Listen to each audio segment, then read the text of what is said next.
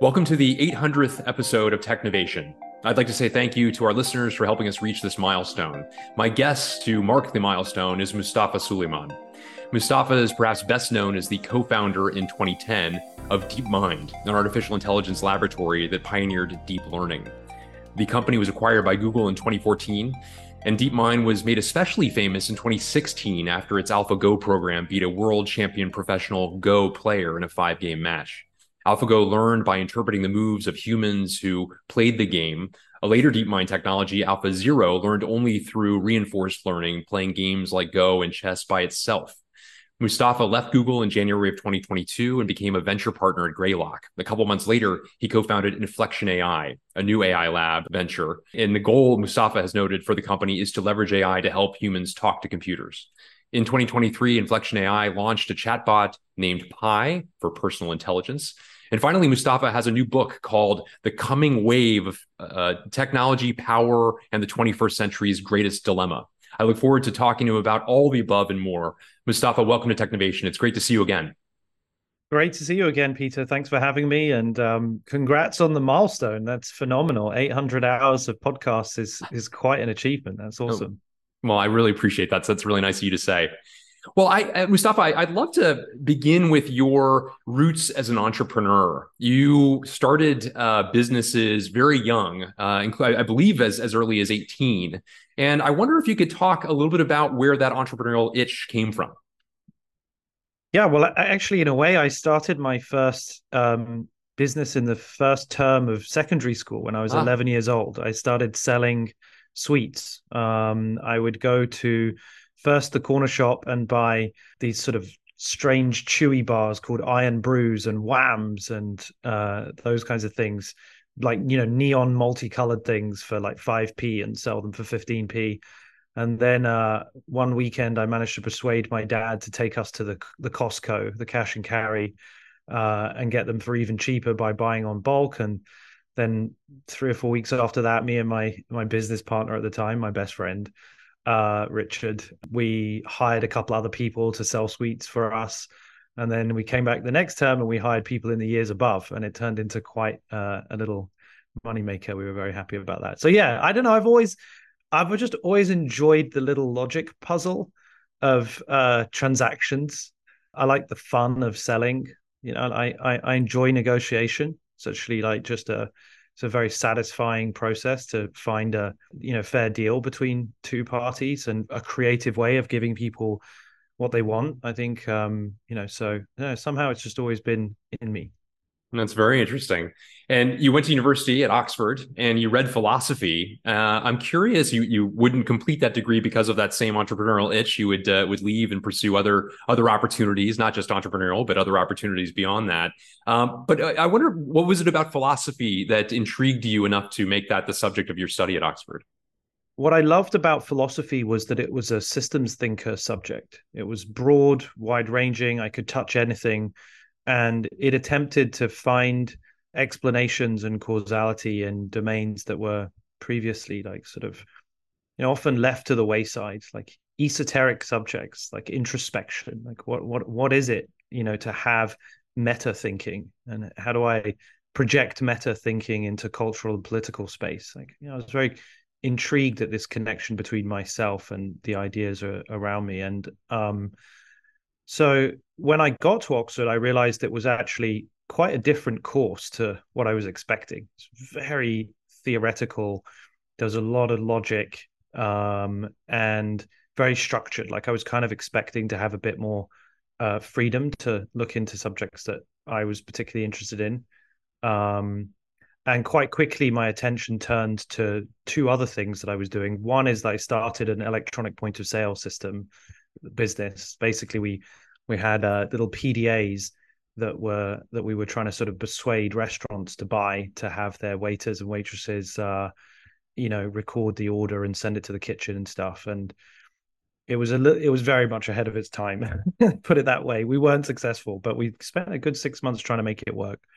Uh, and then at the same time, I met someone at Oxford who became a good friend um, who uh, I helped to start the Muslim Youth Helpline with, the telephone counseling service, and that just felt like a much more practical and immediate way for me to apply my my interest in ethics. Um, and and and I had just become I was a freshly minted atheist at that point, uh, having got to Oxford and discovered ethics and universal values and human rights principles. I uh, quite quickly became a, a, staunch atheist, but I saw the opportunity to do some good with the charity and still worked. And it was a it was a secular, non non religious charity, even though it was you know principally for people with Muslim background.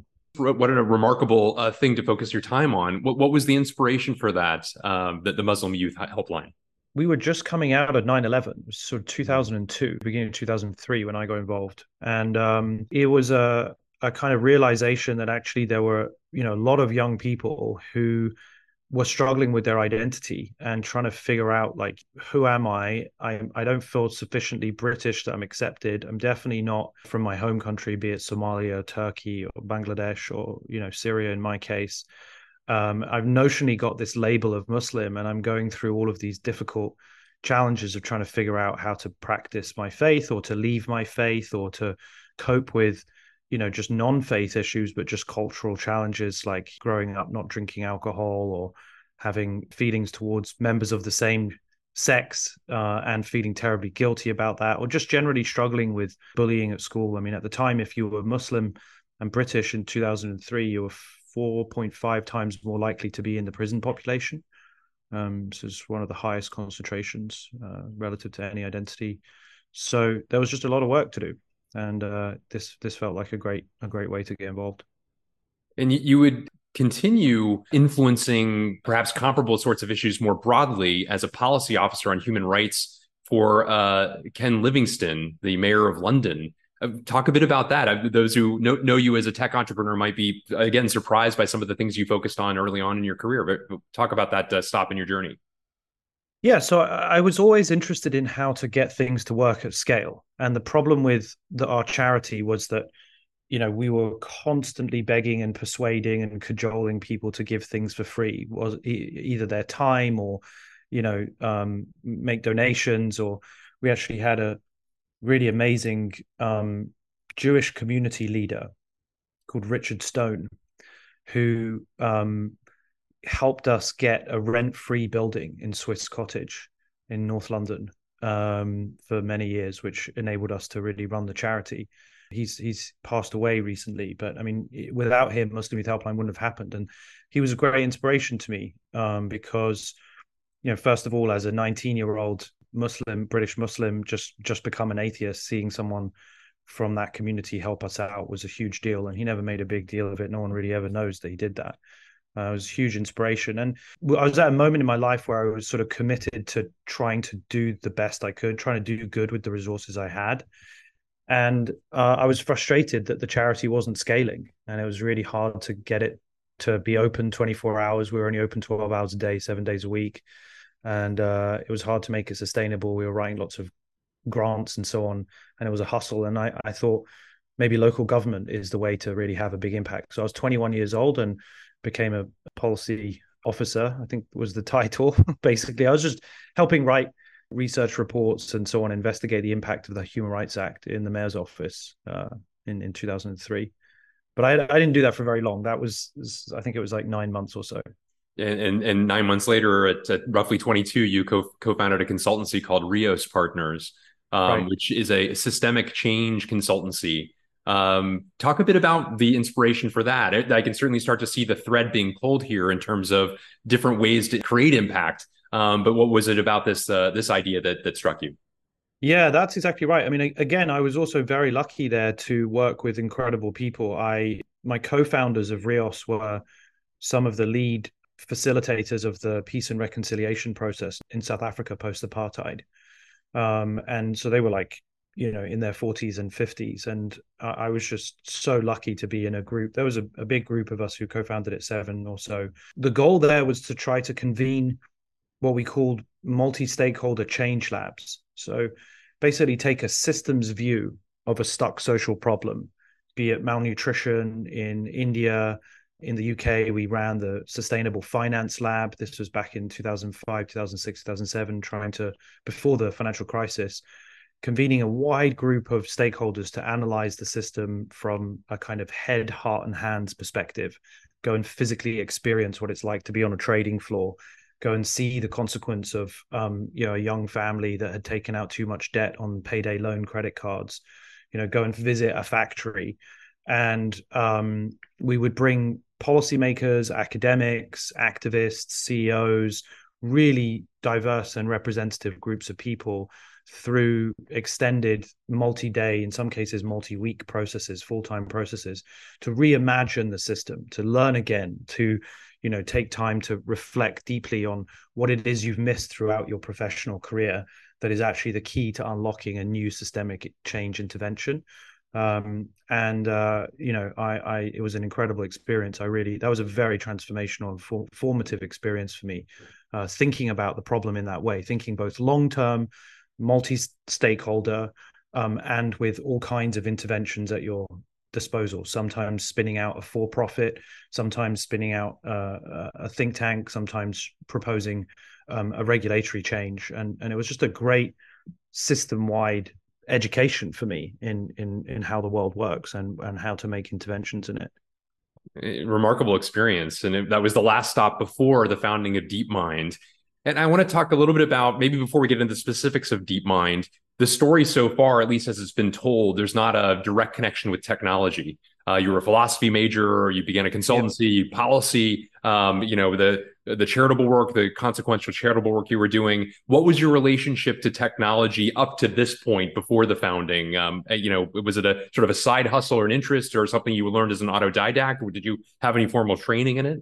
It's a good point. I had a computer very young and was very lucky to have access to the web as a kid and was a complete addict and spent most of my life, you know, inside online playing games pretty much and browsing the web, meeting new people, mostly torrenting MP3s and stuff. And I tried the electronic point of sale business, which is first version of that when I was, you know, in my late teens, early 20s but yeah, no, fundamentally, I had no formal training.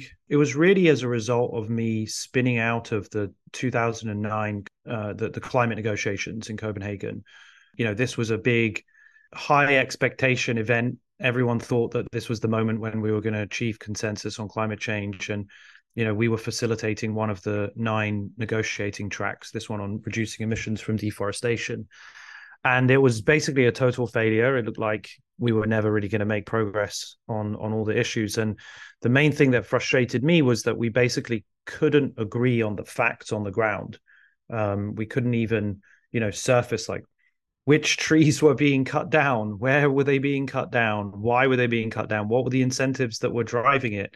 You know, how do we, you know, replant? Should we be buying kelp farms? Should we be reforesting Norway? Should we be, you know, you know, reforesting the Amazon? Like, what does it do to monoculture? I mean, just like we basically knew very little, um, and that was partly why the negotiations fell apart, and and obviously, you know, other things too. But just the lack of knowledge, you know, was is a prerequisite to being able to know what to to intervention to make.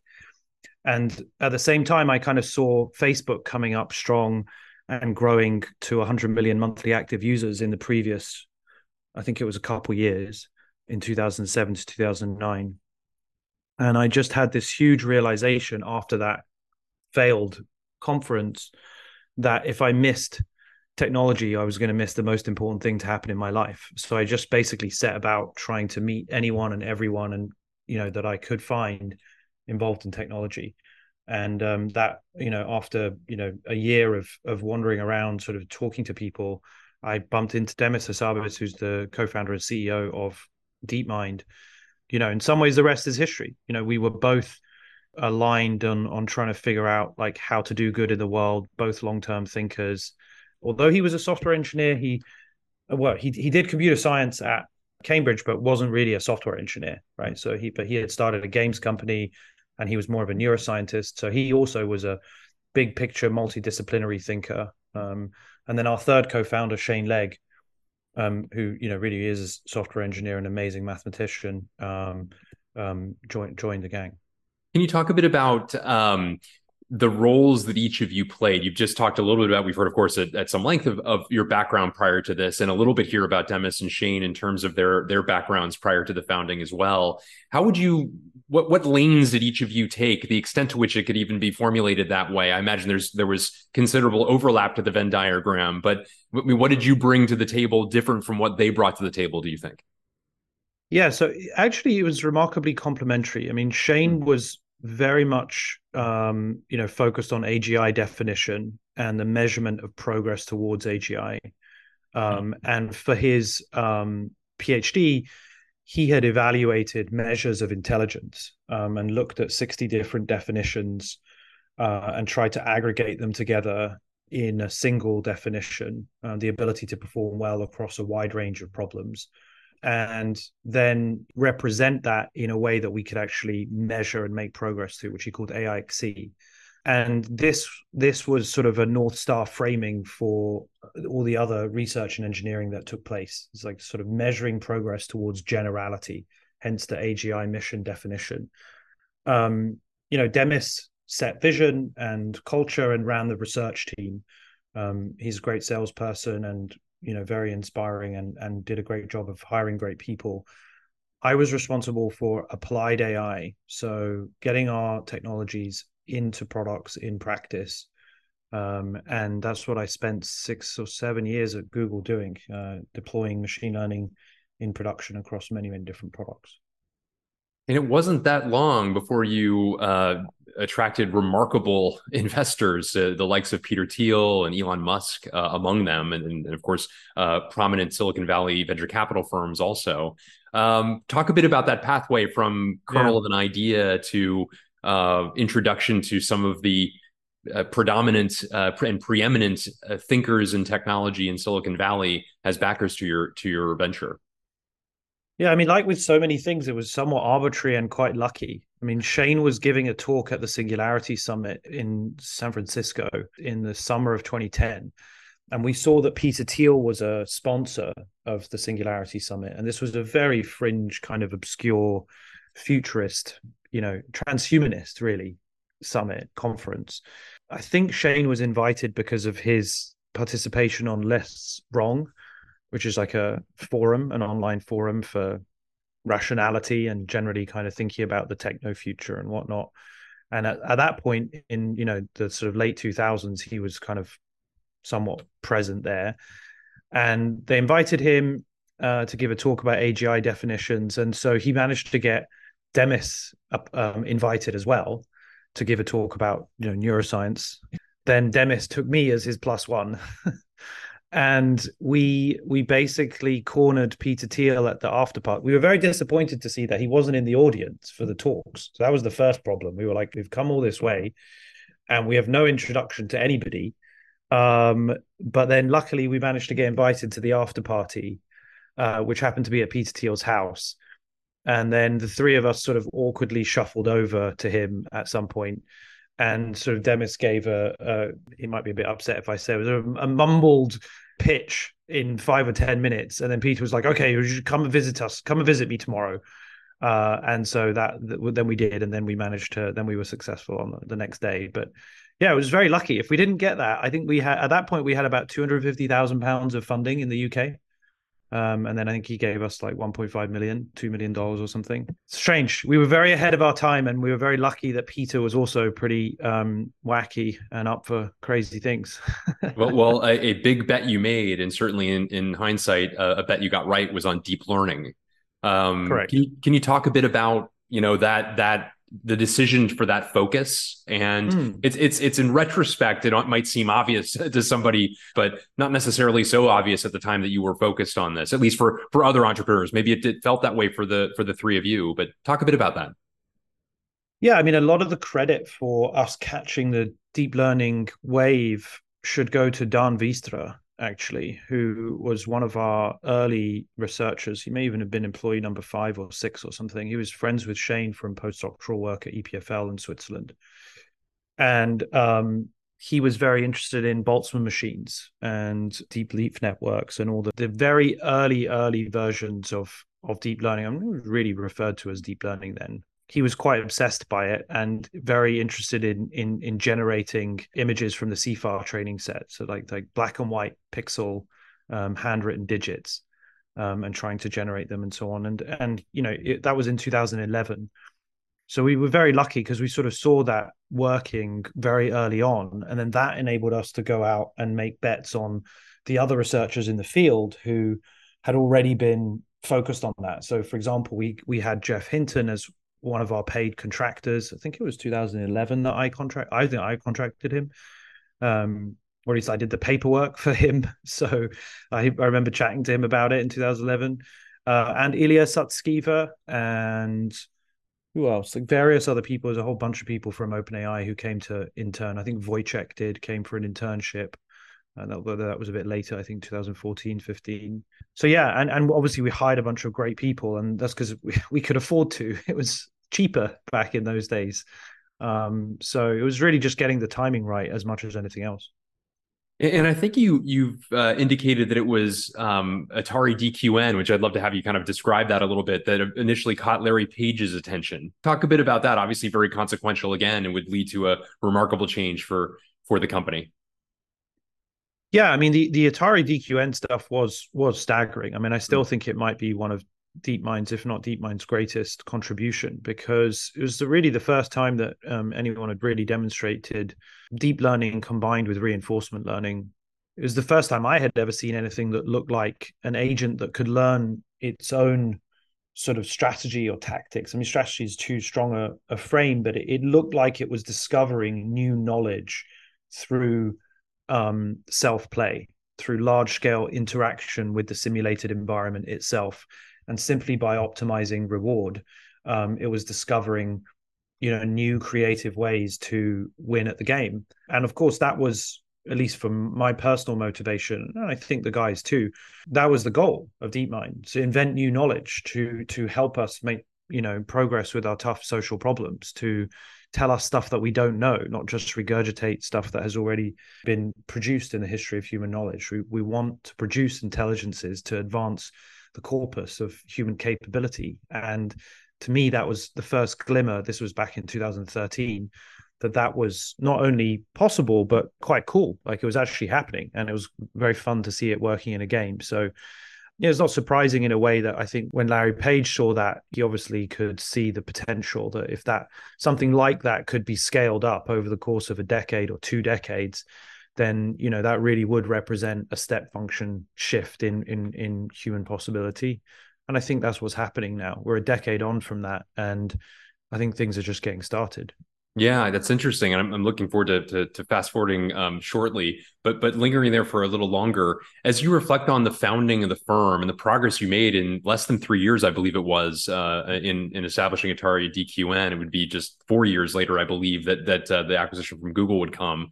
Um, as you think back to the the outset and your goals and how you know in your mind what you were thinking about what success looked like, did did it occur to you that it might come so quickly? We certainly had no intention of selling, and so selling was a real difficult decision because mm. we had been saying for ages that this was a multi-decade mission that we would always remain independent you know et cetera et cetera and it genuinely, I think, was not on our radar. But you know, essentially, they made us an offer that we couldn't refuse. It was, you know, a way to, you know, sort of 10x the amount of compute and people that we would have access to. I think when we were acquired, we were barely 100 people. I mean, these days, DeepMind's about 13, 1400, I think. Um, so you know that that promise you know was made good and and obviously on the compute front i mean spending billions of dollars on compute is just very, very, very tough back in 2013 before anything had been proven. So uh, I think you know we were very much ahead of our time. So it was this was the right thing to do uh, at that moment, even though it wasn't the planned thing. Was it from the get go the intent to basically have it run in parallel to Google Brain as opposed to combining? I believe it's only this year really that the the two have been more formally brought together. But uh, you, your your founding team was together on the DeepMind side. Jeff Dean and Andrew Ng were uh, on the Google Brain side. How, if if much, did you interact with with them um, uh, through that period? Well, the research groups didn't really interact very hmm. much. I did a lot more because I was responsible for products and applications. And so sometimes we would both have a team, uh, you know, Jeff would have a team, we would have a team that were both trying to apply something in a similar PA and we would collaborate on things. But yeah, I, I spent a lot more time in Mountain View and traveled back and forth for many, many years. So built relationships across the company so that we could deploy our breakthroughs and so on. Um, but the research teams really didn't interact very much until now. And I believe you said it was uh, Sergey Brin who was uh, kind of pushed you all to focus on Go and AlphaGo and and uh, as a as a sort of a something to tackle. Is that is that true? I mean, to his credit, it was really him pushing it. He is a Go player and very passionate about it, and could see that you know Go had similar characteristics to Atari in the sense that it was a contained simulator with a clear reward signal that could be back propagated through a series of games um, and that would be you know applicable for the kind of self play style reinforcement learning algorithms. Um, so yeah he he was insistent on it and i think we were skeptical for a for a while and then gave it a shot and then it started to work and eventually, uh, as I mentioned in the introduction, AlphaGo would would compete against Lee Sedol, the the um, world champion Go player. Talk a bit about uh, uh, watching that real time, what that experience was like for you. Yeah, it was it was surreal. I mean, I, I'd never been around paparazzi, any photographers, let alone like you know three hundred photographers and film, uh, you know, camera crews and so on it was like an entire floor of like a wedding venue at a at a hotel completely wall to wall covered with press. It was very surreal. I just remember it being pretty nail biting um you know we i think people in hindsight look back and see you know well we won and it was a big success and so on but i think that was really not destined. Uh and there was a lot of anxiety beforehand that you know there was either going to be a bug or something was going to fail or you know, we just didn't know how good Lee Sedol would be in practice and we'd miss something and so on. So yeah, it was it was electric. It was an amazing experience, historic. And I something I, perhaps it'll be a, a, topic we raise in a couple of different parts of our conversation. But I was also interested to um, to learn that from the get go in your relationship with Google, and, and and certainly even dating back further the creation of the company, that ethics and safety were kind of baked into what you do that this was a, in fact a condition of the acquisition if i if i read correctly was to establish an ethics board uh, within Google associated yep. with artificial intelligence. Talk a bit about, I, I mean, I, perhaps uh, with its roots back in your days as a philosophy uh, major at at Oxford. Uh, the, these were topics that obviously were were near and dear to your heart, but uh, the implications uh, of this on artificial intelligence, uh, it sounds like from the very early stages, were also very front of mind. T- talk a bit about your, your thoughts on those those days. Yeah, I mean, it, it, was always clear to me from the outset that if we were successful, then we would be unleashing a, a new class of technology. If you think about the history of all technologies that have gone to date, they are fundamentally static. They depend for their ongoing innovation on human intervention.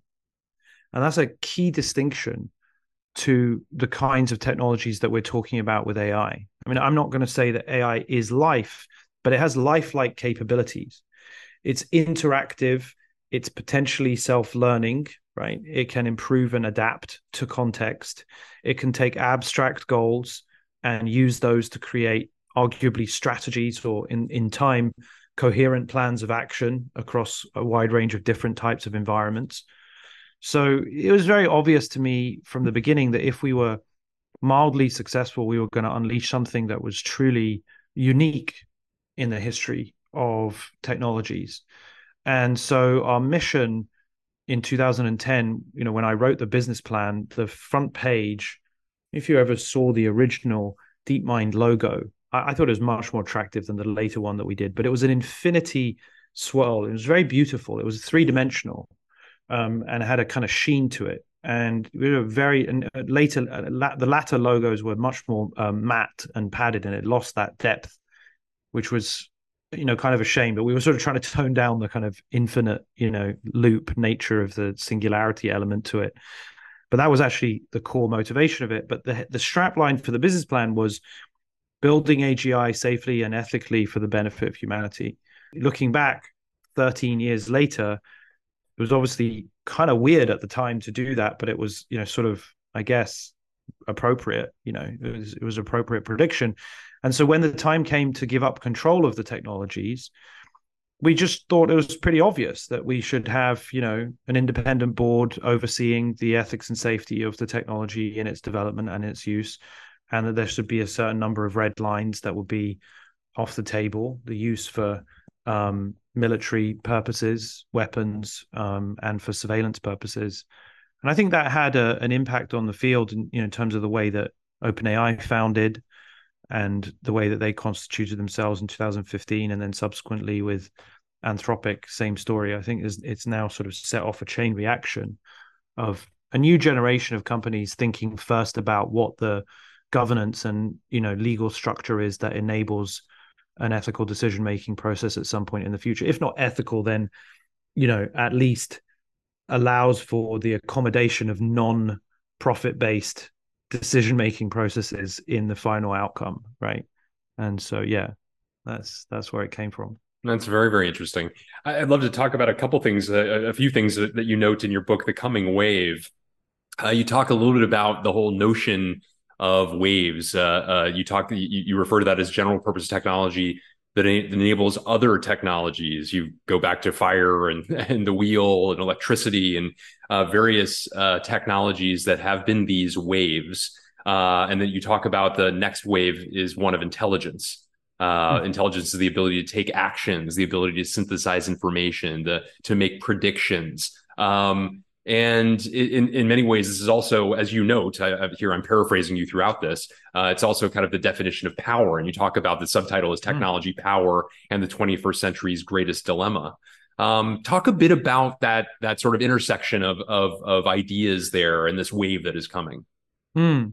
I mean, the first thing to say is that you know, I when I sat down to write the book, I, I wanted to start with a sort of historical overview of the way in which all of the past technologies have arrived in our world and and what their function has been. And the overriding characteristic if you like that i i think i i identified and in hindsight seems incredibly obvious and and clear is that if something gets you know you know effective if it's useful in our world then it tends to get cheaper and easier to use. And you know waves rather generally i've kind of defined as any piece of technology that augments us, right? So that's the broadest possible definition. My glasses are a piece of technology that help me to see. My the hand axe, you know, is a technology that help you know us to skin meat and eat well and so on, and and and you know kill prey.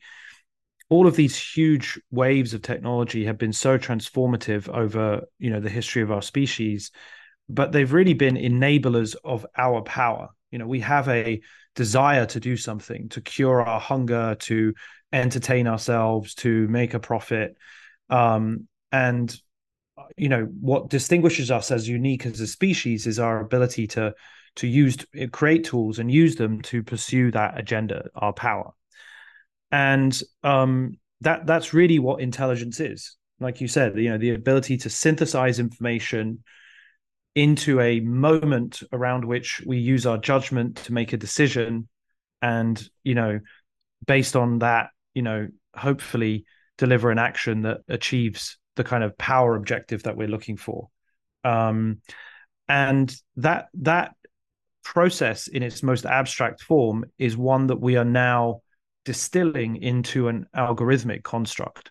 And that's what it means to parallelize and scale up the the idea of intelligence right? I mean it's no longer going to be constrained by the processing power of our biological substrate. It's going to become a commodity. You know we're turning it into capital. And that's really the kind of general thesis of the book. It has profound implications for everything that that's now going to become a commodity. Yeah.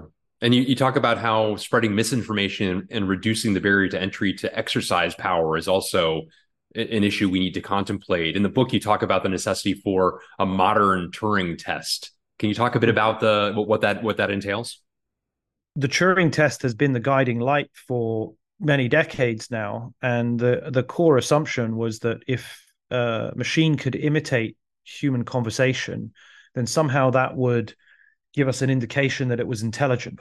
And I think now that we are approaching the moment where we've passed that milestone, and maybe we've passed it, you know, it's pretty clear that these models are, are quite incredible. I mean, if if if you ever get to play with Pi, it's super conversational and super fluent. And I think you can tell that it's not human, but it takes a while and it doesn't make that many mistakes. Um, and that's just a remarkable moment in history to live through that and be involved in creating that. But it doesn't really tell us that much about what whether Pi is intelligent or not, right? I think intelligence is actually better measured by what a system can do rather than just what it can say. So I, I sort of proposed a modern Turing test, which tries to evaluate capabilities. You know, what what what is the system capable of doing? In that, I sort of come up with this, you know, kind of simplistic idea, which is what if, you know, you could just give a general high level goal to uh, an AI, like go and make, uh, you know, a profit from a hundred thousand dollar investment by inventing a new product, going and get it manufactured, um, and then marketing it and promoting it, right? Um, and so the AI would have to do the market research, have to create the website or the shop front to display it. It would have to generate the imagery to get it manufactured. It would have to negotiate with the manufacturer over the design of the blueprints and organize to have it delivered and, and so on. All of these tasks represent things that many humans have to do in their day to day professional roles. And so, if those capabilities, the ability to be creative, the ability to plan, prioritize, the ability to negotiate, communicate, can be distilled into an algorithmic construct, into an AI, then measuring the extent to which that is possible is going to tell us how close we are to having this alchemist stream, you know, this commodity that can be used, like this raw horsepower that can be used to turbocharge like cognitive labor, right? Like not just physical labor, but brain labor. And I, I think that's been the trajectory that we've been on the whole way through. It's why it's always been kind of obvious to me that we're not going to actually destabilize blue collar work first. It's actually going to be cognitive manual labor, the rote tasks, the repetitive, quite predictable tasks of back end office administration and so on. Mm-hmm. Uh, you, you also, though, highlight that we're in the most meritocratic period in the history of our species, is the way you framed it, um, and approaching a period that you believe is going to be the highest productivity for humanity. Uh, but it also may coincide with a period of, of the least stability. Talk a bit about that uh, paradox. Yeah, the nice thing about writing a book is that you can give yourself license to be hyperbolic periodically, and no one can tell you off uh, because it's written and published now. So I do believe that. I do believe that. And I think people forget that we're in an incredibly meritocratic era in the history of our species. It's unbelievable that, you know, 3 billion people have access to the same cutting edge hardware, regardless of whether you're a billionaire or you earn the average salary. It's an incredible story. I mean, people forget that. It's like we, all have the same smartphone and laptop. That's unbelievable. And obviously, you know, I don't mean to belittle the challenge of having the rest of the world catch up, but the fact that the top 30, 40% of the planet are on par is a big deal. And we should celebrate moments of success uh, in civilization and try and reinforce them. And I believe that we're on the same trajectory with respect to access to intelligence. In the next decade, we'll see a similar course, which is that everybody is going to get access to the smartest doctor and lawyer and educator and therapist, companion, friend. And you know what we're building at Inflection, um, which is Pi, a chief of staff right? It's it's it is going to know everything about you. It's going to gently give you thoughts on prioritization and feedback and help you plan and organize and teach you and be a place where you can vent when you need to confide in your consigliere and so on. And that that's just going to be an amazing uplift to productivity and well-being and efficiency and creativity. And we should i don't like the frame of optimism and pessimism. I think I think it's a bias. So people always say to me, "So you're a pessimist?" It's like no, and then other people will turn around to me and be like, "Well, you're just a techno optimist." I'm like, no, I'm neither. both of those are biases that don't really do justice to a fair evaluation of the facts. I think what I'm predicting is a fair evaluation of the facts. This is a extremely likely outcome, if not in a decade, then certainly in two decades on that time horizon. And that doesn't mean that we can't also take a cold, hard look at the ways in which that might also go wrong. Right. And so that that's the that's wisdom in the modern age is trying to be balanced and even handed about, you know, both sides of it. Yeah, very interesting. I would love to get into inflection AI and your vision for it. You just mentioned uh, uh, the notion of a digital chief of staff who helps you prepare for your day and helps you prioritize, briefs you on the meetings you're going to be taking, um, provides even guidance in your personal life should you should you wish. Uh, talk a bit about where things are. You're only 18 months into this. You've made remarkable progress. Um, I, I heard you say that Inflection will have 22,000 H100s by the end of this year. The mo- you already have the, I believe, the most anywhere, the largest cluster, I should say, in the world, uh, and that will be extended uh, considerably by the end of the year. You have uh, enormous uh, amounts of capital, uh, 1.3 billion dollars in funding uh, from the likes of Nvidia and Microsoft, among others. Um, talk a bit about where Pi is now and and what's what's to come. How how far are we from this realization of a full digital chief of staff from your perspective? Yeah, so I mean, t- today Pi is a a kind of friendly, fun, somewhat silly, high EQ conversational companion, right? And I set out to try to design both the safest but also the kind of kindest um, high EQ AI out there, right? And you know the way I think about it is that when applying, you know, these large language models and AI in general, you sort of want to avoid application domains which require high precision, right? Because the models are fallible and they make mistakes, they produce toxicity and they get things wrong and so on. This is where I, from where I was standing two years ago, right? The logic of just starting with Pi, I mean, um, at high EQ you know, it was very hard to do high IQ because you had to have a lot of compute and train the biggest models. So that's why we designed this slightly more creative, fun, friendly, because there's like, you know, lots of different ways the conversation can go, all of which could be valid. Right. Um, but I think the next phase is that we're now adding IQ. So Pi is now as good as GPT 3.5 in terms of factuality. Um, and it will shortly exceed GPT 4 in terms of factuality and general knowledge and so on. And so we're going to have this combination of EQ and IQ. And that's kind of what we're working towards at the moment. It will be kind and supportive and friendly. It'll be great and uh, reframing you. It will adapt in session. Is another key thing is adaptation. It needs to switch into jokes, bantery mode, go into a, a serious political conversation, talk to you about the fact that your cat just died you know, it's it's going to switch really well, which I think is going to feel magical. Um, but then the third phase, which I think is coming, um, is is very exciting. So you know, you're right. You mentioned our compute infrastructure. We have about four times more compute than the total amount of compute that was used to train GPT four, and in the next 12 months or so, we'll train models that are 100 times larger than the frontier, the current frontier. So that's two orders of magnitude more compute applied at a single training run, which is going to be seismic. And I think what we will get from that is the third element of this trajectory, which is AQ, right? So actions quotient. We have the emotional empathy side, we have the sort of factual intellectual side, and increasingly we'll be able to have Pi take actions, learn to use APIs, telephone a human and make a request to book a restaurant or buy something or plan something, right?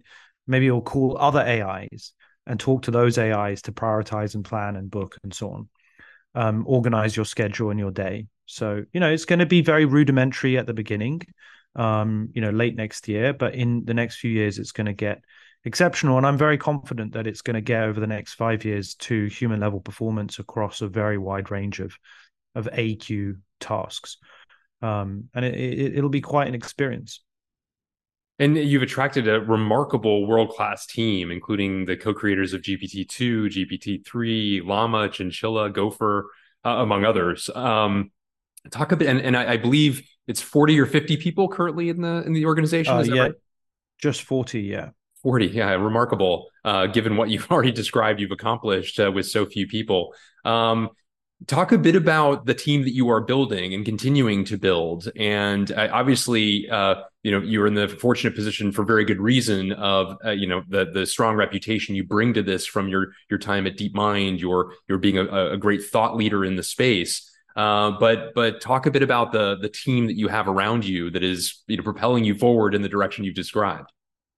Yeah, well, I mean, my co-founder Karen Simonyan, who's our chief scientist, is is really the most incredible leader. He's he's phenomenal. He's he was at Deep. In fact, I bought his company at DeepMind in 2014, um, and he led the deep learning scaling team at DeepMind for seven years and worked on some of the most important, um, you know, breakthroughs at, at DeepMind over the course of that period, including um, AlphaGo and AlphaFold and many other things.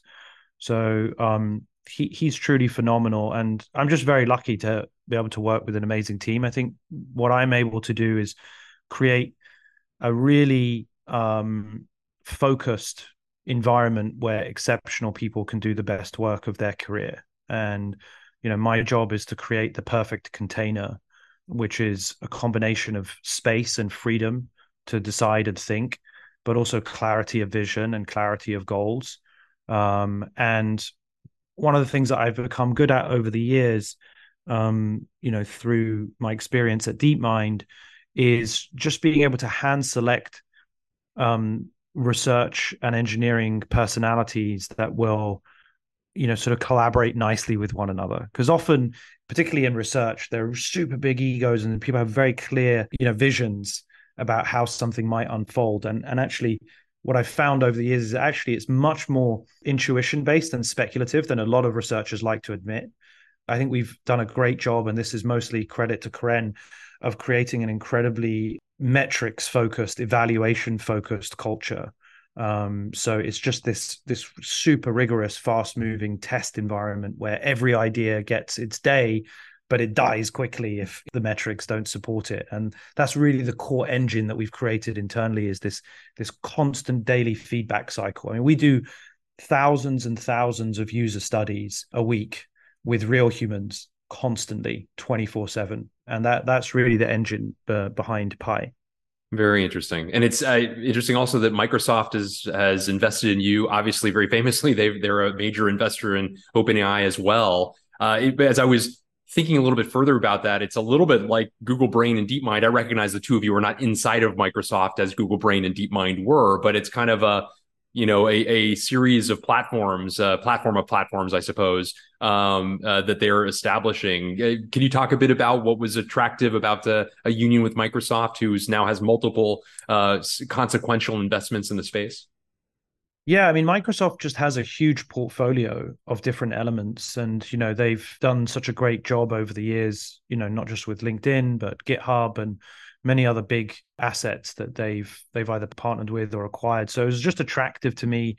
I found them very pragmatic in a way that some other companies are very religious about first party experiences. And so they're very straightforward to negotiate with and you know it's just been a fantastic partnership because they bring so much to the table with their vision. You know they they bet on chip nvidia chips before anyone else. It's very important to remember that the the, the i think the big bet they really made in openai was the 1 billion dollar investment in 2019 that showed incredible foresight. You know satya and and kevin scott cto of microsoft have just been great partners. They're they're really awesome and for those who are interested in in, in uh, spending time with with Pi, what's what's the pathway to to onboarding there? Yeah, thank you. It's uh it's pi.ai on web and Pi the personal AI on iOS. Uh will be out on Android very soon. Um, and we've got some great features coming out in the next few weeks. We'll have real-time access to information. So we'll know about the sports scores and you know pi will be fully up to speed on you know the news and what's been happening this weekend. And it's it's a lot of fun having a conversational you know relaxed chat with pi to uh, you know help get stuff done plan your weekend. Look forward to uh, to experiencing all the above. And and as a reminder uh, just out your new book the coming wave technology power and the 21st century's greatest dilemma uh, Mustafa Suleyman, thank you so much for uh, an intriguing conversation representative of this remarkable career that you have uh, you forged. Congratulations on your many successes and, um, and and good luck for the future. That's very kind of you to say. Thanks, man. I, have really enjoyed it. Cheers, Peter.